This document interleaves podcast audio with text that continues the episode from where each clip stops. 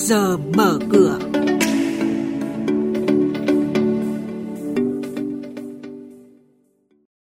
Thưa quý vị và các bạn, chuyên mục trước giờ mở cửa sẽ có những thông tin đáng chú ý sau đây. Đầu tư công ứ động hàng trăm nghìn tỷ đồng. Giảm lãi suất điều hành tháo gỡ khó khăn cho nền kinh tế. Vinaconex nộp hồ sơ chuyển lên sàn giao dịch thành phố Hồ Chí Minh. Nhận định thị trường hàng hóa thế giới và ngay sau đây các biên tập viên Hà Nho và Thu Duyên sẽ thông tin chi tiết. Vâng, thưa quý vị và các bạn, Bộ Tài chính cho biết có 8 bộ, cơ quan trung ương và 23 địa phương ước tỷ lệ giải ngân đến ngày 30 tháng 9 năm nay đạt trên 60%. Kết quả này cho thấy tỷ lệ giải ngân 8 tháng và ước 9 tháng so với kế hoạch Thủ tướng Chính phủ giao đã có sự chuyển biến tích cực so với các tháng đầu năm, đặc biệt là khối địa phương. Tuy nhiên vẫn còn 11 bộ, cơ quan trung ương và một địa phương có tỷ lệ giải ngân vốn đầu tư công đạt dưới 20%, gây ứ động hàng trăm nghìn tỷ đồng vốn đầu tư công. Theo Ngân hàng Nhà nước, giảm lãi suất điều hành nhằm tiếp tục tháo gỡ khó khăn cho nền kinh tế. Trong khi đó, chuyên gia Nguyễn Trí Hiếu cho rằng việc hạ lãi suất điều hành của Ngân hàng Nhà nước sẽ mang yếu tố tâm lý. Điều này cho thấy quyết tâm của cơ quan này trong việc hỗ trợ người dân và doanh nghiệp. Qua đó, các ngân hàng thương mại cũng sẽ có hành động tương tự, tạo nền tảng để tiếp tục giảm mặt bằng lãi suất cho vay.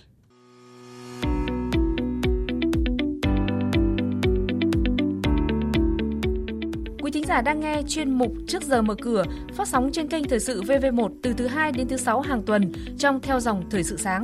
Diễn biến thị trường chứng khoán Biến động giá hàng hóa được giao dịch liên thông với thế giới trên Sở Giao dịch Hàng hóa Việt Nam. Nhận định phân tích sâu của các chuyên gia tài chính, cơ hội đầu tư được cập nhật nhanh trong Trước giờ mở cửa. Sở giao dịch chứng khoán Thành phố Hồ Chí Minh vừa thông báo về việc nhận hồ sơ đăng ký niêm yết của Tổng công ty cổ phần xuất nhập khẩu và xây dựng Việt Nam Vinaconex mã VCG. Theo đó, với vốn điều lệ hơn 4.417 tỷ đồng, Vinaconex sẽ đăng ký niêm yết hơn 441,71 triệu cổ phiếu trên sàn Thành phố Hồ Chí Minh. Trong 2 tháng trở lại đây, cổ phiếu VCG tăng đột biến và hiện đang giao dịch quanh mức 40.400 đồng một cổ phiếu trong phiên gần đây. Sau đây là thông tin hoạt động một số doanh nghiệp niêm yết. Ông Nguyễn Văn Nghĩa vừa mua thành công và trở thành cổ đông lớn của công ty cổ phần dệt may đầu tư thương mại thành công mã TCM với số lượng là 811.520 cổ phiếu TCM và chính thức trở thành cổ đông lớn. Trên thị trường, phiên giao dịch gần đây, cổ phiếu TCM giảm 150 đồng về 23.600 đồng một cổ phiếu. Thưa quý vị và các bạn, còn trên thị trường chứng khoán diễn biến đáng chú ý phiên cuối tuần trước là đà giảm của các cổ phiếu VHM, VCB và VNM.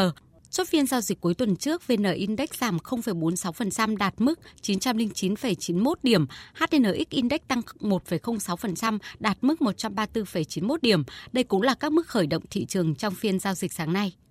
Thưa quý vị, tiếp theo là những thông tin từ Sở Giao dịch Hàng hóa Việt Nam với diễn biến mới nhất trên thị trường hàng hóa thế giới.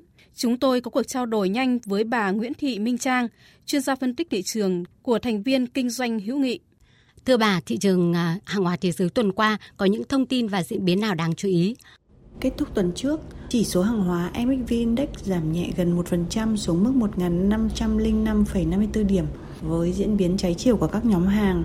Trong đó đáng chú ý nhất là mức tăng 2,6% của MXV Index nông sản lên mức 1.183,61 điểm các số liệu chốt tồn kho cuối niên vụ 2019-2020 của ngô và đậu tương Mỹ đều thấp hơn so với dự đoán trung bình của thị trường, đặc biệt là với ngô đã giúp giá tất cả các mặt hàng nông sản tăng vọt ngay sau thời điểm báo cáo được phát hành. Tuy nhiên, ở diễn biến của chiều ngược lại, chỉ số MXV Index năng lượng giảm gần 4% trong tuần trước về mức 1.838,45 điểm thông tin Tổng thống Trump được xác nhận dương tính với COVID-19 là à, nguyên nhân chủ yếu khiến giá dầu sụt giảm trong phiên cuối tuần. Thưa bà là ngoài nhóm hàng hóa nông sản và năng lượng biến động mạnh thì nhà đầu tư cũng chú ý tới các mặt hàng kim loại. Vậy bà có thể cho biết một số thông tin đáng chú ý về nhóm hàng này và nhận định của bà trong phiên giao dịch hôm nay? Chỉ số MXV Index kim loại tăng 2,5% lên mức 1.471,97 điểm trong tuần qua, trong đó mức tăng mạnh nhất thuộc về quặng sắt với 6,3%. Nhìn chung thì sự đi lên của giá các mặt hàng kim loại cơ sở tuần qua được lý giải bởi sự sụt giảm tồn kho tại các kho chứa và lo ngại về gián đoạn nguồn cung quặng sắt trên toàn cầu. Mặt khác, kim loại quý tăng mạnh trong tuần qua nhờ sự đi xuống của đồng đô la Mỹ và tâm lý trú ẩn gia tăng trong bối cảnh dịch Covid-19 đang trở lại các nước châu Âu có thể tiếp tục tác động lên thị trường hàng hóa trong tuần tới, khiến giá kim loại tăng mạnh. Vâng, xin cảm ơn bà.